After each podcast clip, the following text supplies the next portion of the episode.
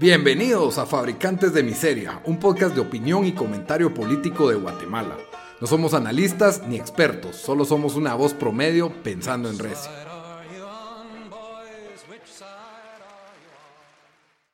Bienvenidos al episodio número veinte de Fabricantes de Miseria, con ustedes los mismos de siempre. Dan, desde Washington D C, ¿cómo estás? ¿Qué onda? Aquí listo para la, la invasión alien que se nos viene la otra semana, porque no sé qué más nos tiene el mundo para solo para estos primeros seis meses. Los cuatro jinetes del apocalipsis ya de una sí. vez, por favor. Y su servidor Lito, desde Rodrigo, desde Guatemala. Es que aquí hay que ser formal, digo mi nombre. Pues hoy les traemos un episodio bastante, bastante va- variado. Hoy no vamos a empezar hablando del coronavirus después de una racha que teníamos como de... No sé, los primeros quince, catorce, no sé, tal vez diecisiete episodios eran solo de coronavirus.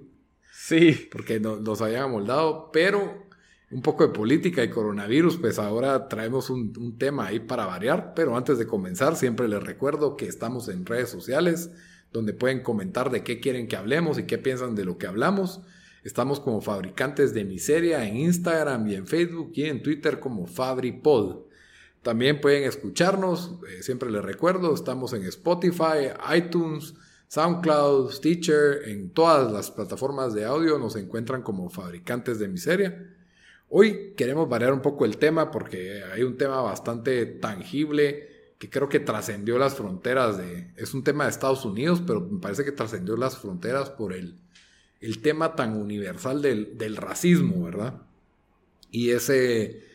Pues comenzar con, con, con un video que se hizo viral sobre la trágica, el trágico asesinato, ¿verdad? De, de George Floyd, de cómo un policía poniendo, o sea, a, a este tipo, que a George Floyd, un, un afroamericano negro, bastante grande, eh, que está totalmente desarmado, está esposado, está con la cara contra el piso.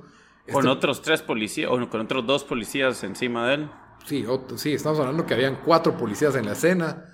Decide ponerle la nuca en el cuello al punto de, de, de que esta persona se ahoga y pues se muere enfrente y todo el planeta lo vio, todo el planeta se conmovió y, y causó una reacción que creo que nadie pudo predecir que, que esto iba a suceder y, y causó pues prote- tanto protestas pacíficas como... No sé cómo decirle en español, saqueos, ¿verdad? Saqueos a diferentes negocios, violencia contra dueños de negocios, como también más violencia y represión de parte de la policía. La verdad es un desmadre, la palabra que, sí. me, que me gustaría usar. Eh, a lo largo de todo el país de Estados Unidos, no solo en Minneapolis, que fue donde esto sucedió y donde en la primera noche pues, quemaron patrullas, quemaron la estación de policía... Eh, una reacción bastante visceral. Le han disparado policías en algunas ciudades. Sí, eh, y la policía pues ha... También ha matado gente. Ha matado, golpeado, brutalizado, eh, utilizando fuerza desmedida. Y, y entonces tenemos un, un desmadre en que no hay orden y ni, ni, ni, ni... Se perdieron los valores, así diría mi papá. De los dos lados, ¿verdad? Entonces es bastante, bastante fuerte lo que está sucediendo. En... Las protestas han sido mundial, ¿verdad? Eh, no, no pacíficas, me, me, pero o sea, sí. En Europa, en, no sé si en Latinoamérica, pero sé que en Europa, en bastantes lugares, gente salió a, a protestar en contra de, bueno, a favor de, de Black Lives Matter y en contra de los abusos de la policía. Sí, correcto, es Black Lives Matter el movimiento que ha estado encabezado por, porque hay una, pues. Una tendencia de, de varios abusos o de brutalidad policial que pareciera pasar desapercibida y fue hasta ahorita que ocasionó una reacción que trascendió a la, a la raza negra, al, al, al grupo, de, a la minoría negra, porque sí, como veo, tanto si miras en las protestas pacíficas, hay gente de todas las razas ahí, ahí metidas. Sí. Pudo haber sido parte de que esto se dio en medio de la tormenta perfecta que era el COVID y todos estamos viendo y muchos no estamos trabajando y muchos tenemos la libertad de salir nada más y, y de repente pues valieron madre todas los, las reglas de distanciamiento social, las críticas de los medios a, a reabrir, pues no importa porque era por protestar. Eh, pues ahí hay mucha tela que cortar, pero tal vez, Dan, vos que sos un, una persona que ha estado bastante pendiente de este tema desde hace años sobre la, el, la, qué es lo que pasa con la policía, ¿Qué, por qué está pasando esto? Sí, eh, bueno, la verdad, como ahí sí, como vos decís, este es un tema que a mí siempre me ha interesado. La verdad, yo llevo años eh, diciendo que, que en general el, eh, pues, eh, la guerra contra las drogas es, es eh, no solo es un desastre, pero si no, no sirve para, para el fin y, y causa, pues, causa más violencia, causa más mal y que pues nos, nos iría mejor si, si se eh, legalizara. Y pues como sabemos todos los que... los que somos de Guatemala, los que, los que vivimos ahí, los que hemos, los que hemos vivido ahí y en, y en otros países latinoamericanos, que a nosotros nos queda un montón de la violencia, eh, porque Estados Unidos prácticamente nos ha exportado su guerra hacia nosotros, que les da, eh, prácticamente usan como, eh, ¿cómo se dice? El carrot stick, como... De que, de que, hey, sí, les vamos a dar dinero, pero solo si, si van a decir que van a luchar contra el narcotráfico y, pues, eh, agentes que están trabajando en nuestros países. Ese es un poco tema aparte, pero, sí. pero comienzo con, con, con, con la guerra, guerra contra, contra las drogas, drogas porque, uh-huh. la verdad, esto fue lo que causó que eh, a la policía se, en Estados Unidos se le empezara a dar más poder y más poder y más derecho de abusar lo que antes...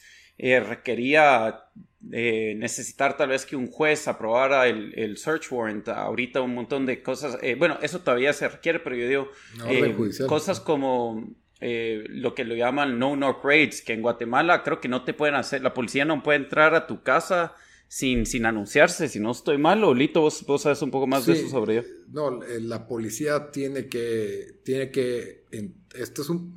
Bueno, una cosa es una captura y otra cosa es eh, la, la orden de allanamiento, ¿verdad? Sí. La, la pues, orden de allanamiento es una orden donde se busca una evidencia y entonces tienen que llegar en horario de seis a seis y tienen que llegar con una orden firmada por juez, ¿verdad? No, no existe eso de, de tirar la puerta para, para buscar a alguien y embestirlo, pues, ¿verdad?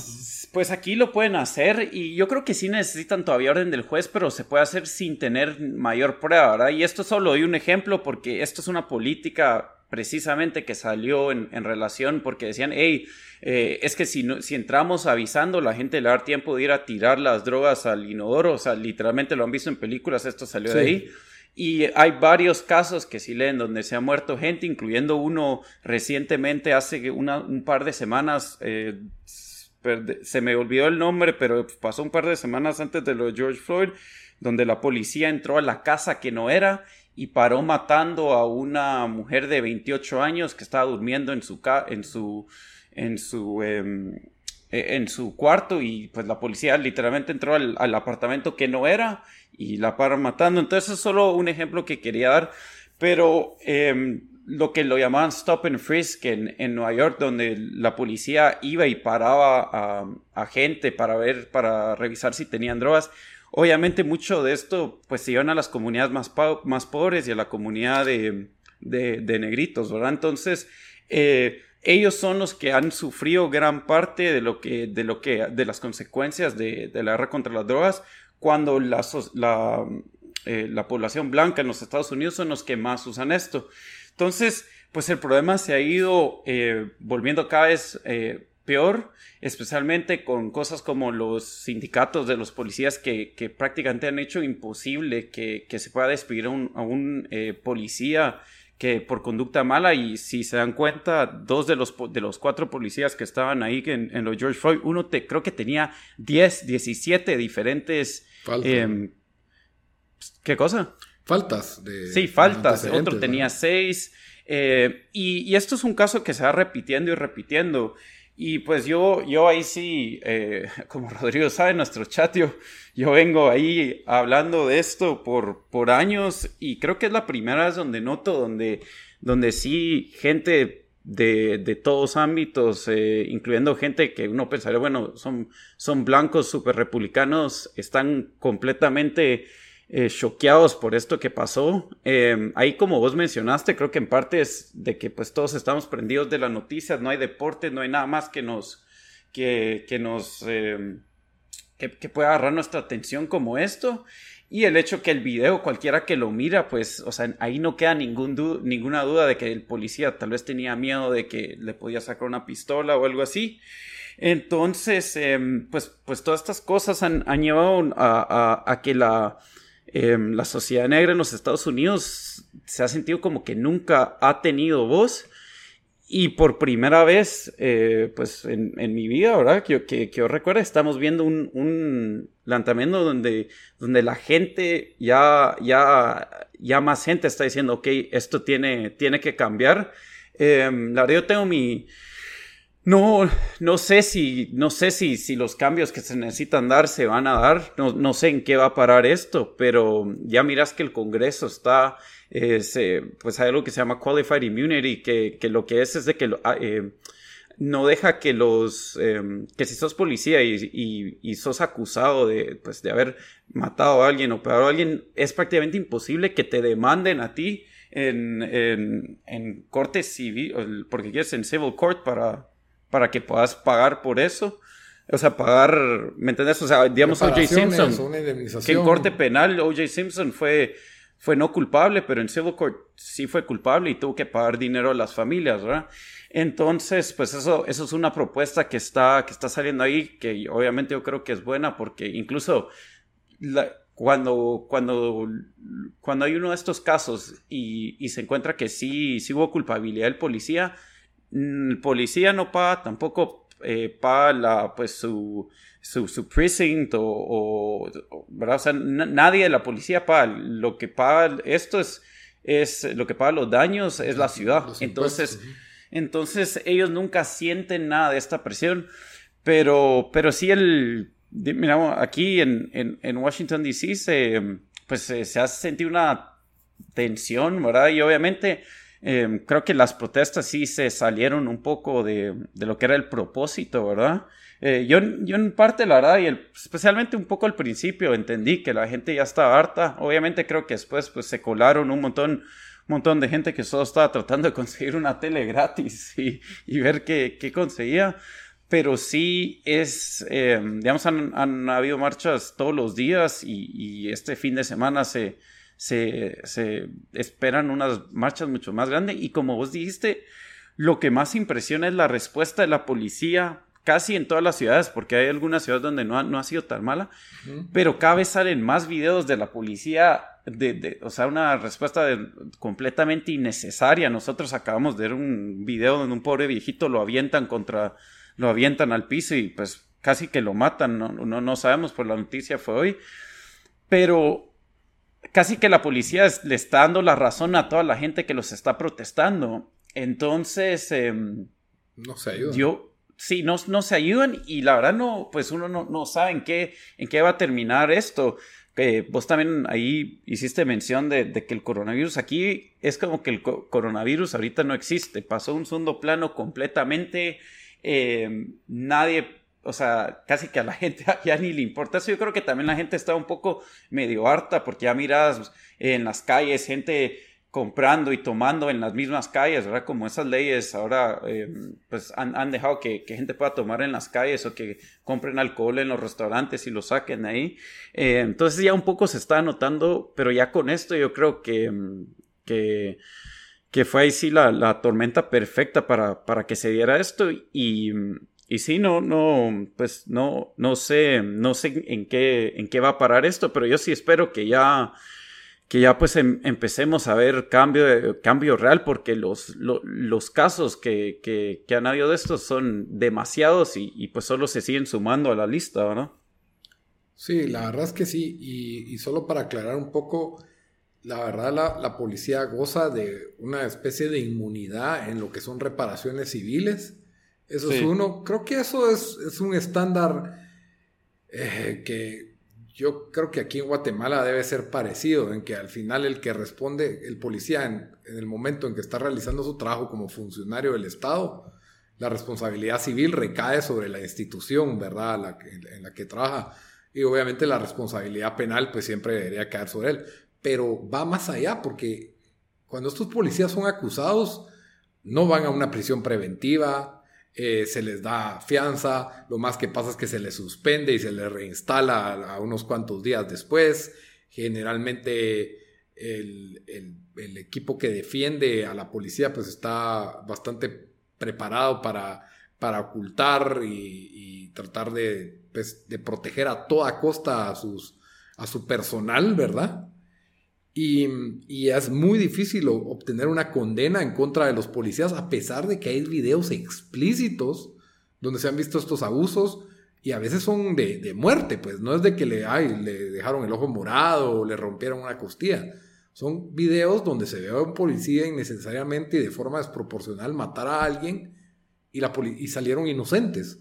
Entonces, eh, este tipo de cuestiones, eh, pues en Estados Unidos eh, la, la policía tiene varios como sindicatos, se podría decir, union, ¿verdad?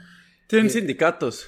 Y, y eso es algo que en comparación a Guatemala, en Guatemala l- hay dos instituciones que tienen prohibido ser sindicatos, el ejército y la policía. Y creo que es con una buena razón, la verdad. Lamentablemente, le, también las condiciones laborales, de la, la, la, la realidad de la policía guatemalteca es otra por completo. En Estados sí. Unidos está sobreempoderada, aquí está desempoderada, ¿verdad? Que son los... Y sin recursos. Y aquí, eh, otra cosa que no mencioné también es de que pues, hubo un programa que se comenzó, no sé si fue ya hace veinte años, pero... que el, lo que quedaba de, de surplus de la militar se le estaba dando a los a la policía. Entonces mira esa policía que no tiene el entrenamiento que te tiene la militar con equipo. con eh, sí con, con todo tipo de, de pues hasta algunos hasta casi unos medios medios tanques tienen, ¿me entendés? Entonces están recibiendo este armamento de eh, pues que, que solo debería estar reservado para la militar, pero sí para, para personas más especializadas. Y lo otro que no sé si tal vez hay que explicarlo. El problema aquí, eh, creo que se ha enfocado la conversación en la cuestión del racismo, y creo que es importante recalcar que este problema de la policía trasciende el racismo, porque no es solo contra los negros que se ha dado este racismo. Sí, hay una mayoría, eh, sí creo yo que hay, hay un, un, un racismo institucional en lo que es el, el aparato de justicia de Estados Unidos, que lo conforma... Law and Order, ¿verdad? Por así decirlo, ¿verdad? Sí. O sea, desde la policía, los fiscales y los jueces. Y, y es difícil, porque a mí no me gusta usar ese término de forma tan suave como se utiliza hoy en día, que todo es racismo institucionalizado, pero sí hay eh, un sesgo en contra de, de las personas de raza negra, porque es desproporcional también la tasa de convicciones, de condenas y de sí. población en, en, en, en las prisiones, ¿verdad? Entonces, eh, en ese caso, pues yo sí creo. Ahora, por ahí, pues ya hay una retórica más fuerte que habla de un, obviamente, de un conjunto de racismo institucionalizado a nivel económico, salud, eh, educacional, que ya pues creo que cada, cada institución o cada área debe de analizarse si hay o no hay. Sí hay antecedentes, o sea, Estados Unidos tiene antecedentes de racismo fácil, que las leyes estas que... ¿Cómo se llama? Jim Crow es, es el, el Jim nombre. Crow, ajá. Que, que vienen desde... Que, que estaban en los años sesenta. Eh, duraron eh, hasta los sesenta. Duraron ajá. hasta los sesenta y vienen desde la guerra civil, por así decirlo, ¿verdad? Casi o sea, que sí, poco después de, de esos fueron saliendo esas... Y, y que muchos países tienen también antecedentes. Y, y de ahí, pues, también creo que es importante ver esta experiencia que está... dándose en Estados Unidos y ver en Guate- y compararla con Guatemala, porque en Guatemala también pues mucha gente comentó el tema del racismo de Estados Unidos, pero no se comentó tanto, algunas personas sí lo hicieron, el tema del racismo en Guatemala y cómo es un es, es tiene similitudes y tiene, tiene diferencias. En, en el caso de Guatemala no es una minoría la que está la que, la que sufre más el racismo, sino que es la mayoría del país, que es la, la raza indígena, y lo cual es un poco a veces difícil de dilucidar, porque también hay otra gran mayoría que es la mestiza, que pues no llega a ser del todo indígena, pero no es del todo blanca, eh, también involucrada en racismo, pues aquí no hay nadie que, que se salve de, de eso, ¿verdad? El racismo, pues obviamente va más allá de usar términos peyorativos, ¿verdad? En Estados Unidos ya todos sabemos cuál es, en Guatemala pues el el término indio que se utiliza para, para decirle a los indígenas, pues ese, ese es nuestro va más allá de solo usar términos y, y cómo el, el Estado de Guatemala, pues yo no me atrevo a decir que tiene una política antiindígena, pero sí es fácil ver que el sector indígena, que es la mayoría del país, es el más pobre, es el, el que menos tiene acceso a la educación, el que menos tiene acceso a oportunidades, el que tiene menos acceso al, al trabajo. Esto puede ser por una... No soy ningún experto, ¿verdad?, de que, cuáles son las causas del racismo en Guatemala. Bueno, hay un racismo, hay un racismo cultural, obviamente, que viene heredado. O sea, creo que todos los guatemaltecos hemos estado en conversaciones donde alguien dice eh, son pobres porque son tontos, o porque son inferiores, o porque nunca no tienen, son haraganes, o no tienen el deseo de superarse, o porque cómo son de tontos que tienen el montón de hijos. O sea, perdón, toda esa cuestión ofensiva, pero creo que todos hemos estado en esas conversaciones. Y ese es un, ese es un racismo cultural. Eh, también se sabe que, que muchas de las personas indígenas se cambian los apellidos para, porque creen que tienen mejores oportunidades de trabajo si tienen un apellido la, español o, o que suena extranjero, con tal de... Por, porque una vez ven su apellido indígena ya no las... no las van a contratar o van a sufrir algún tipo de discriminación. No hay un, yo creo que no hay un racismo desde la policía contra los indígenas en un lado y por otro sí. Eh, el, el policía no tiene miedo de dañar a un indígena porque probablemente nadie se va a preocupar por él, no va a salir en la prensa, eh, no va a ser noticia de primera plana si un policía mata a un niño blanco o si mata a un indígena. Eso es, eso es, ahí es donde podríamos ver que hay un racismo cultural, porque no, no causa el mismo impacto uno que el otro. Dos, aquí la policía pues no tiene, no tenemos tantos videos ni tenemos de, de ese tipo de abusos. Generalmente cuando miro un video de alguien abusando a la policía, ¿verdad? Sí. Y, y, y, y he presenciado yo personalmente, eh, bueno, en vivo una vez, y cómo la policía, a pesar de, de que había una persona violenta, la policía se contuvo y no utilizó violencia. Esta persona básicamente le estaba pidiendo a la policía que le dispararan, ¿verdad? Estaba portándose violento, queriendo hacer eso. Y a pesar de eso, la policía supo restringir su fuerza y supieron actuar bien. En videos lo he visto donde personas que, que merecían un super, una su buena trancaseada, la policía no lo hizo y, y se abstuvieron de hacerlo. Entonces, pues bien, policía de Guatemala... Por ahí pues tienen fama de que cobran mordidas, pero... Sí, es, y fíjate que ahí, ahí viene un poco también, pues, para regresar a lo que está pasando. Y eh, en los estados que la verdad no... Obviamente no, no puedo comparar con el resto del mundo, pero no lo miras mucho, donde una policía es tan... O sea, donde la, la primera opción es violencia, ¿verdad? Y aquí, pues, es mucho lo que se ha criticado, donde, donde casi como que asumen... O sea, como el primer paso es siempre pegarle, siempre disparar, es siempre y, di, y di, disparar con intención de matar.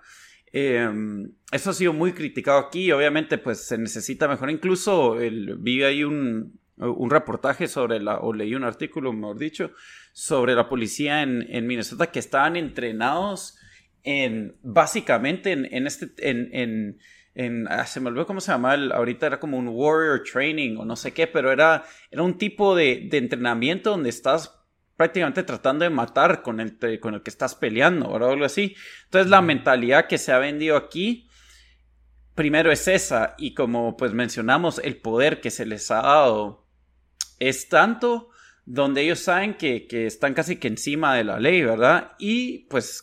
que si actúan mal no les va a pasar nada, ¿verdad? Que usualmente ni pierden su trabajo.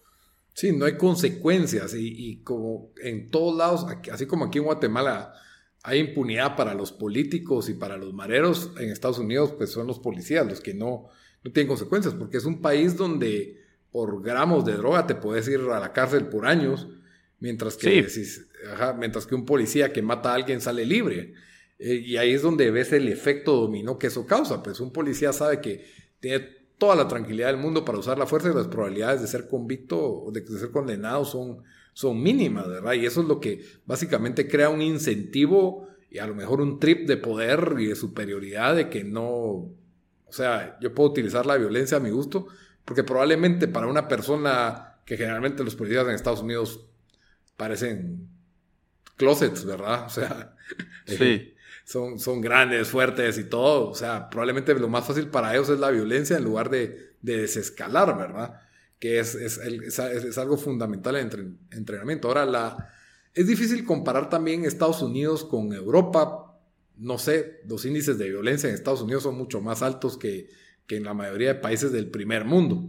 Entonces, es un, yo creo que es una realidad bastante, bastante única, que, que tiene sus complejidades diferentes, ¿verdad? O sea, estoy seguro que el trabajo, de, hablando de un buen policía en Estados Unidos comparado con un buen policía en Suecia, y también depende en qué pueblo y en qué estado y en qué ciudad, ¿verdad? Eso, eso va a variar mucho de uno, de uno al otro, ¿verdad?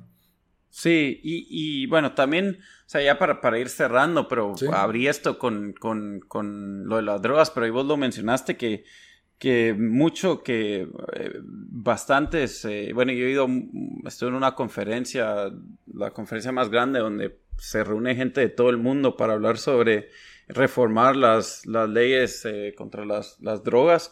Eh, mucho de lo que, de lo que habla la, la población negra en los Estados Unidos es cómo a ellos eh, se les mete mucho más a la cárcel en, en términos de porcentaje de la población por, eh, por ofensa, pues, por, por, como aquí le dicen non-violent drug offenses, ¿verdad? O sea, que solo por por posesión o tal vez por posesión con intención de vender, eh, mientras que los blancos, eh, la, la, pues la población blanca, por bastante, eh, son los que, los, que may, may, los que consumen droga más, ¿verdad? Y nunca vas a ver un policía que va a ir a un, a una, pues, a un, a un ¿cómo se llama? A un, a un neighborhood, a una colonia, eh, a un middle class o high class, una colonia ahí, ¿verdad? De, de, para parar cualquier blanco que esté caminando y, y ver si tiene, si tiene drogas o si tiene marihuana o si tiene algo, ¿verdad? Que es mucho lo que pasaba en, en las ciudades, en las ciudades, eh, o en, perdón, en las colonias, eh, o en, en, en el inner cities donde, donde habían más, pues más negros. Y yo solo voy a mencionar un, un libro aquí que, que habla sobre esto, que es bastante bueno, que, que lo recomiendo, te lo hubiera dejado para el final, pero Que, que sí me interesa, que, que gente pues aprenda un poco más sobre esto, que se llama The New Jim Crow, Mass Incarceration in the Age of Color Blindness. Eh, recomiendo, recomiendo ese libro, incluso he oído um, al, um, al autor eh, hablar y, y sí, pues si les interesa más sobre el tema y leer, leer eso. Y también porque, también eso para cerrar, porque también creo que, que para Guate, eh, que aquí cambiaron las, eh, pues la, las... las leyes contra las drogas, creo que también pudiera tener un efecto bastante positivo para, para nosotros, ¿no? Especialmente hablando de legalización, que yo siempre he estado a favor de eso. Sí, yo creo que solo aterricemos el tema con, con las soluciones a estos problemas. Uno, una reforma al empoderamiento de la policía de Estados Unidos es, es vital. Eh, la, como vos decís, la despenalización de las drogas es el, el otro tema que yo sería clave. Y el, el más difícil también, pero... Sí, el más difícil. Eh, ahí, pues, podríamos hacer todo un programa en lo que... La, la, la, como las drogas... La guerra contra las drogas es básicamente una industria del Estado, de Estados Unidos especialmente, ¿verdad? Sí. Y, y aquí en Guatemala, el tema de la... Que, la desigualdad, ¿verdad? Que ese, eso es un tema que se, que se menciona mucho... De, por, porque hay unas realidades tan desiguales entre la mayoría de indígenas y, y la mayoría de el promedio de mestizos, no digamos de, de blancos, ¿verdad? Eh, ¿qué, qué, ¿Qué podría solventar eso? A mi criterio es más fácil tener una reforma económica que les permita a estas personas tener acceso a más trabajos, a, a, probablemente sean trabajos de abajo, de salario mínimo al principio, a tener una reforma que les permita acceso a la educación y acceso a la salud para que luego puedan desarrollarse como personas y poder llegar a, o sea, tener salud y educación y de ahí no tener dónde tener ingresos, igual no, no, no porque la, la gente muchas veces cree que la, la forma de combatir la desigualdad es dándole más recursos al Estado para que lo redistribuya mejor y esa sería la forma. Aquí yo creo pues todo lo contrario. Creo que si el Estado pues, se hace un poco para atrás y deja cre- abre los mercados en Guatemala, podríamos tener pues, eh, una, una mejor solución a la, a la desigualdad social. Pero ese es otro tema para, para otro día, ¿verdad? Sí. Y pues el otro tema que traemos, ¿verdad?, es el nuevo plan, que ya es un plan más con, concreto, ¿verdad? Está basado en un, en un acuerdo ministerial, si no estoy mal, es el ciento cuarenta y seis barra dos mil veinte, en el cual tiene todo un plan de reapertura. Ahora sí vamos a hablar del coronavirus, dejamos el tema de, la, de Patterson y, la, y el racismo atrás, y a grandes rasgos es un plan de seis semanas, cuarenta y cinco días, con distintas fases en las cuales pues eh, se espera que ya regresemos a, la, a lo que se llama la nueva normalidad. Dan, vos examinaste este, este programa un poco más detenidamente que yo. ¿Qué, qué pensás a grandes rasgos de lo que, lo que tenemos? ¿O crees que, ah, solo les recuerdo, Ajá. el día de hoy, el estatus del coronavirus en Guatemala, tenemos cinco mil quince casos activos, novecientos setenta y nueve recuperados y ciento cincuenta y ocho fallecidos. Eh, en total, pues suman seis mil ciento cincuenta y cuatro casos ya eh, lo que va teniendo Guatemala, ¿verdad? Eh, empezamos, la verdad ha sido, digamos, del quince de marzo estábamos con uno, el, ¿cómo estábamos? El primero de mayo estábamos más o menos en seiscientos, se podría decir que en un, cuestión de un mes hemos aumentado diez veces la cantidad de casos, ¿verdad? Sí, eh, pues yo, la verdad... Uh... Lo primero que, que, que, que, que se me vino a la mente cuando leí esto es... No sé cuánto, por qué tomó tanto. O sea, ya llevamos tres meses de esto, o tal vez más, no sé, eh, marzo, abril, no. Llevamos por tres meses casi uh-huh. eh, con esto, que hasta ahorita acaban de, de tener un plan para, re, para que... O sea, que se den las condiciones para la reapertura. Eh, me parece ridículo y pues solo más señala de, de lo mal que, que, que ha trabajado esto el, que, de, el gobierno, ¿verdad? De, de, de cómo ha habido cero planeación, de, de, ha cambiado de, de semana a semana, o cómo pues introdujeron los eh, el, el toque de queda de fin de semana, que ya fue hace dos semanas cuando avisaron con, con, cero, de, con, cero, con cero de anticipación.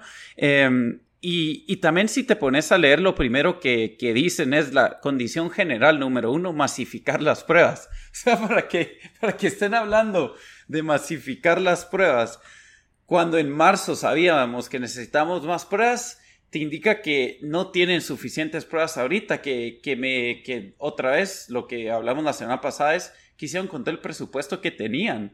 O sea, si todos... Si en todos países, si toda la gente, o sea, hasta los expertos, todos estábamos en acuerdo que lo que más necesitábamos eran pruebas, y todavía es un problema, eh, me parece, o sea, es, es no, o sea, lo que, lo que te indica, lo que dije, ¿verdad? De que, de que es, eh, da cero fe o, o cero confianza en que, pues, en que esto se pueda manejar de, de cualquier forma decente, ¿verdad? Cualquier reapertura, eh, que lo más seguro va a ser un desorden y, y obviamente nos va a afectar más económicamente de lo que nos está afectando eh, ahorita. También pues hablan de, de usar tecnología para el flujo de información y rastrear a los contactos de pacientes positivos. La verdad no sé qué tan, qué tan buen rastreo tengan, eh, no creo que, que tienen el, el mejor rastreo, pero eh, yo, yo lo que creo con todo esto es que también...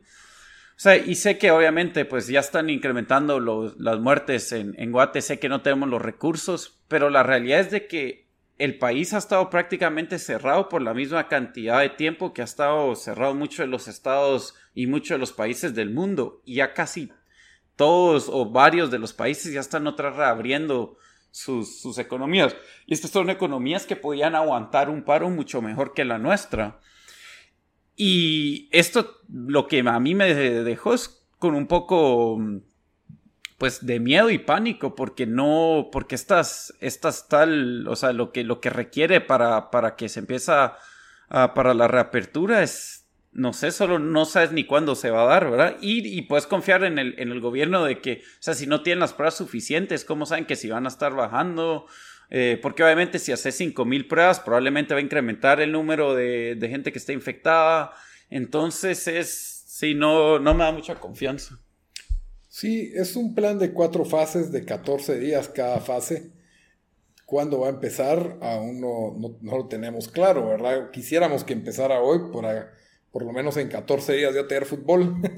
Pero pero sí, tenemos un gran problema en Guatemala. Eh, se ha mejorado muy poco, pero es que este es el problema. Eh, uno de los grandes problemas es que ya no, y lo venimos diciendo, ¿verdad? Se acabaron las excusas. O sea, tenemos el presupuesto para, para hacer las cosas y las cosas no se están haciendo. El, el, hoy cabal vi un video de cómo los trabajadores de mantenimiento del Parque de la Industria, que han estado ahí por tres meses, ahora resulta que no califican para su puesto porque no terminar, no tienen algún diploma o no tienen algún requisito, y se les va a despedir así de la noche a la mañana. Aún no hay, aún no hay reemplazos y no se les ha pagado en sesenta días. O sea, ¿qué son sesenta días impagos para una persona de la limpieza? ¿Me entendés? Que probablemente es un salario cercano al mínimo. ¿Cómo sobrevivís con eso? No le habían pagado a los doctores, se tardaron sesenta días en sacarle un cheque a un doctor. Entonces, ante esa magnitud de inutilidad e incapacidad, ahora me traen un plan que trae como las variables de, ok, vamos a abrir, vamos a avanzar a la siguiente fase, sí y solo sí, tenemos veinte por ciento de las camas disponibles. Tenemos suficiente equipo para cinco días cuando sabemos que sigue escaseando. Tenemos eh, pruebas masivas cuando no se han hecho las pruebas masivas. Entonces, el plan para mí va a ser una fantasía. Por ahí también se salió un plan de cómo iba a ser el transporte público y es completamente ajeno a la realidad de, el hecho de que el transporte público va a poder aguantar solo con la mitad de la capacidad, utilizando mascarillas, todo, utilizando el, el alcohol en gel de manos. Y, ay Dios, tenemos, eh, es, estamos en un, ante una situación muy difícil en la que el gobierno no está ayudando como debería. Lo, que, lo cual, ¿cómo se llama? Es, es bastante triste porque, como digo, muchas veces teníamos las, la excusa de que no hay recursos. Esta vez sí tenemos recursos, simplemente hay incapacidad en este gobierno. No sé si tendríamos al mejor gobierno del mundo, podrían por cuestiones de reglamentos, leyes, si es la burocracia o si es la gente, ¿verdad? Es una combinación de las dos, en mi opinión. Sí, sí, de, definitivamente de una combinación de las dos. Que, que tenemos eso, pero sí, eh, no me dan muchas esperanzas este plan. Por otro lado, vemos que ya nos van a abrir el fin de semana. Este va a ser el primer fin de semana que vamos a estar abiertos y que no vamos a estar en un toque de queda de veinticuatro horas como estuvimos, eh, creo que tres fines de semana fueron, si no estoy mal. Eh, pues, por otro lado, pues ya tenemos al epidemiólogo experto, el doctor Asturias, que está a cargo de la Comisión contra el Coronavirus, y él, pues, básicamente él dice, yo voy a dar mis recomendaciones y ahí si ustedes las cumplen, ¿verdad? O si hay capacidad para cumplirlas, esa es otra, esa es otra historia completamente, ¿verdad?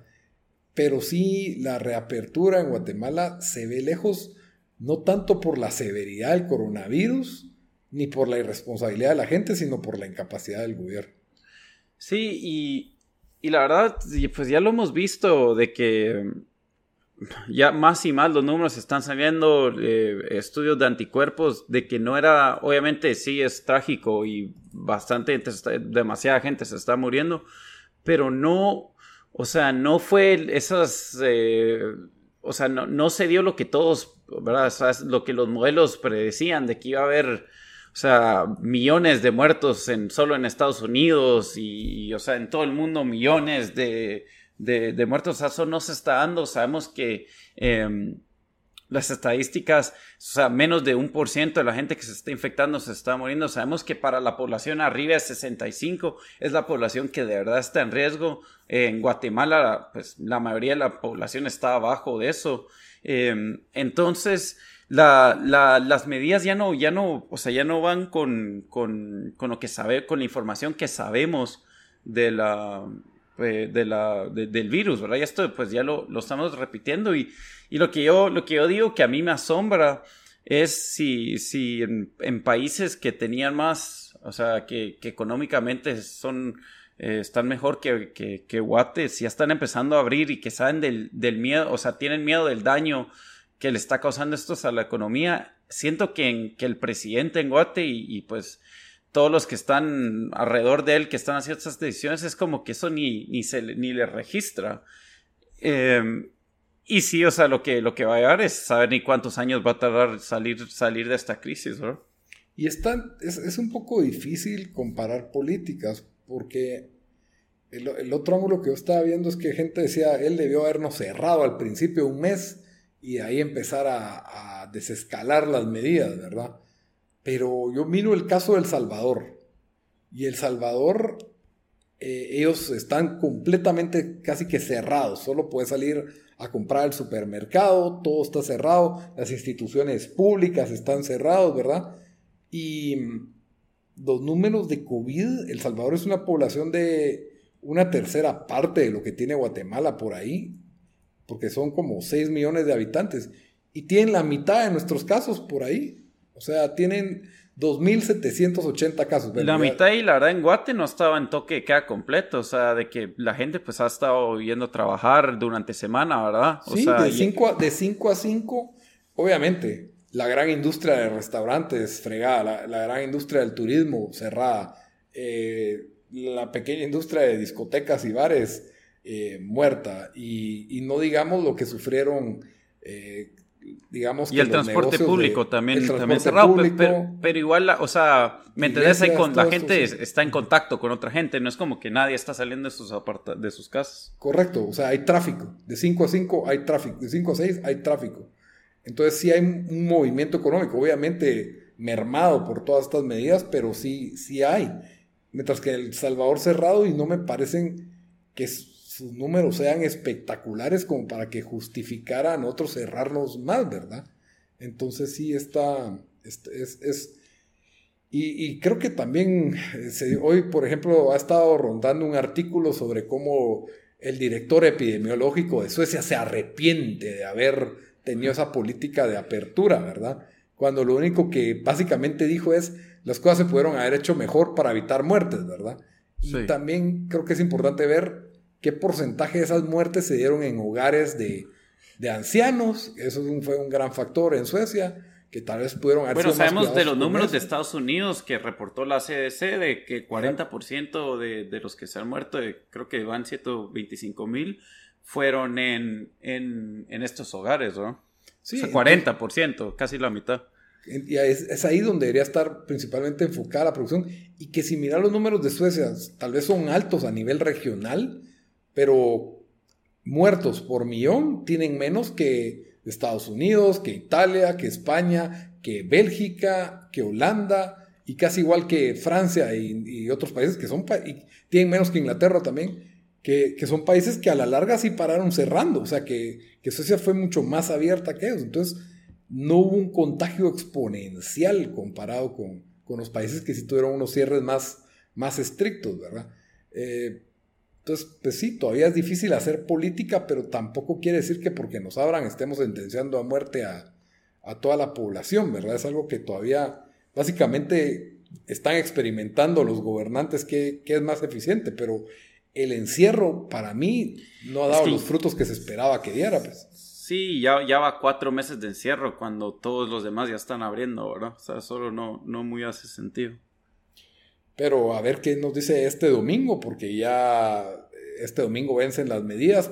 Yo me imagino que va a seguir con lo mismo, vamos a seguir abiertos fines de semana eh, hasta las seis de la tarde, esa es mi, mi apuesta. Ojalá que pues tengamos un poquito de más apertura por lo menos, pero ya, ya veremos qué pasa. Y bueno, espero que les haya gustado el... ¿Tenías algo más que decir, Dan, o ahí ya estamos? No, ya. ya. Espero que les haya gustado el episodio número veinte, que hablamos hoy sobre el tema de las protestas de Estados Unidos y la reape- el plan de reapertura de, de Guatemala, ¿verdad? Ya saben que pueden comentarnos qué pensaron de lo que dijimos, eh, qué piensan ustedes de estos temas. Ahí estamos en redes sociales como Fabricantes de Miseria, tanto en Facebook como en Instagram, y en Twitter como FabriPod. Siempre nos pueden, escu- ah, nos pueden escuchar en todas las plataformas de audio. Estamos en Spotify, iTunes, Stitcher. Pero, pero, pero, antes de terminar el show, siempre los, los vamos a dejar una recomendación. Siempre, porque a veces se me olvida. Sí. Siempre les vamos a dar una recomendación de algo que ver o algo que leer eh, para, la, para la semana. Dan, ¿qué recomendación nos das para la semana?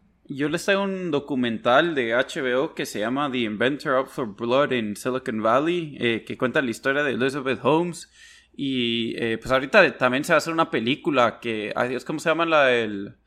Tribute? La de... Ah, el Sector, que pelean, que mandan a todos a, a morirse en un Battle Royale. La película. Ah, Hunger Games. Ajá, ¿cómo se llama la... la actriz principal de ahí?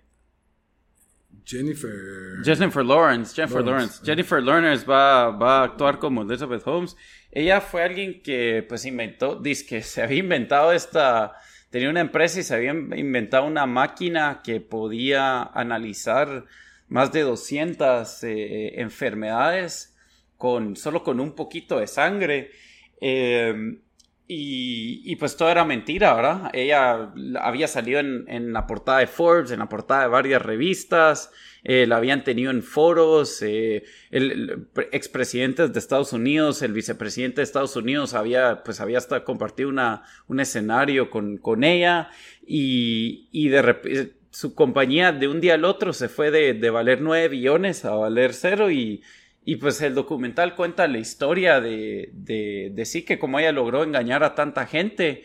Y, y te cuenta con, con gente que trabajaba ahí, de, de qué desastre era tra- trabajar ahí, cómo no funcionaba la máquina y cómo pues están mintiendo sobre todos los, los resultados que están reportando. Entonces se llama The Inventor Out for Blood in Silicon Valley. Muy bien. Bueno, mi recomendación es una serie limitada de Netflix.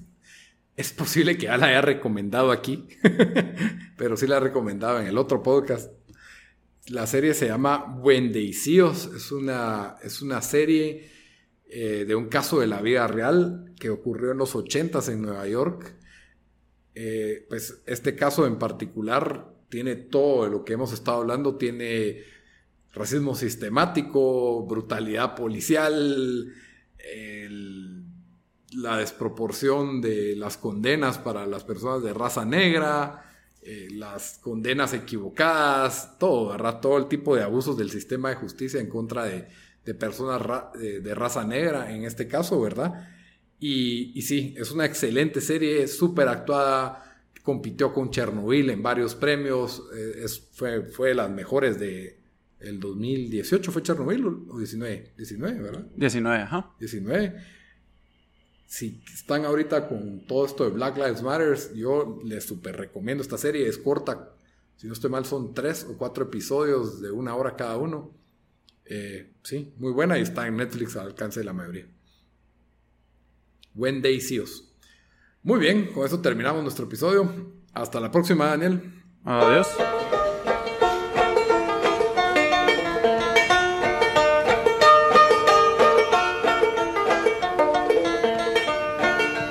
Which side are you on, boys? Which side?